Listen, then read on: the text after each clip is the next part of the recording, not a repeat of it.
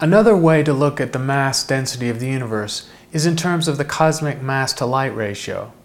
Mass to light ratio is defined as the ratio of the mass in solar units to the luminosity in solar units. So for the Sun, by definition, m over L is 1. In general, low mass stars have mass to light ratios greater than 1, and high mass stars have ratios less than 1. We know that the stellar populations typical of normal galaxies give overall mass to light ratios in the range of 3 to 10. And this means that anywhere in the universe on larger scales where we infer mass to light ratios much above 10, we must be looking at dark matter.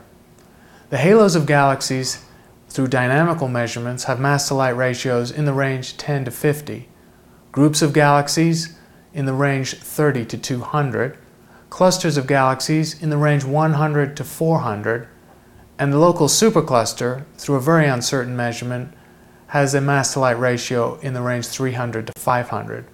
On all these large scales, most of the mass is coming from dark matter. However, the mass to light ratio in the standard cosmology corresponding to critical mass density is 1,500. So even on the largest scales, there's not sufficient dark matter to account for a critical density. It's a factor of three short.